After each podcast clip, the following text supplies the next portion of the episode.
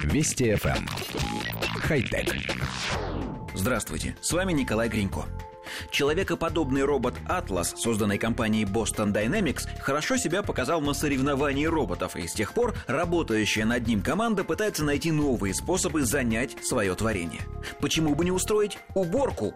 Конечно, это может вызвать множество шуток о порабощении роботов и роботах дворецких, но инженеры имеют свои аргументы в пользу этого решения. Оно позволяет им тестировать новое программное обеспечение, не занимаясь скучными рутинными тестами. Уборка дома лишь забавная вариация таких движений, как открытие дверей или ходьба по лестнице. Оператор Джон Карф рассказал, как выглядит процесс управления роботом. Я не просто сижу здесь с джойстиком, управляя роботом. Я сообщаю ему с помощью интерфейса, что хочу взять стоящую на столе бутылку, кликая на нее и проверяя, чтобы рука робота находилась в нужном месте. Затем робот сообщает мне, как он собирается передвинуть свое тело, чтобы достигнуть нужной точки. Если меня устраивает его план, я разрешаю ему приступить к движению. Коллектив редакции нашей программы внимательно изучил демонстрационный ролик.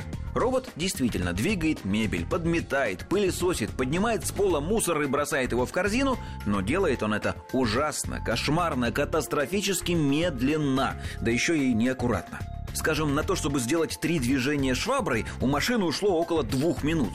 Нет, с такой скоростью работы Атлас еще долго будет безрезультатно размещать резюме на должность уборщика.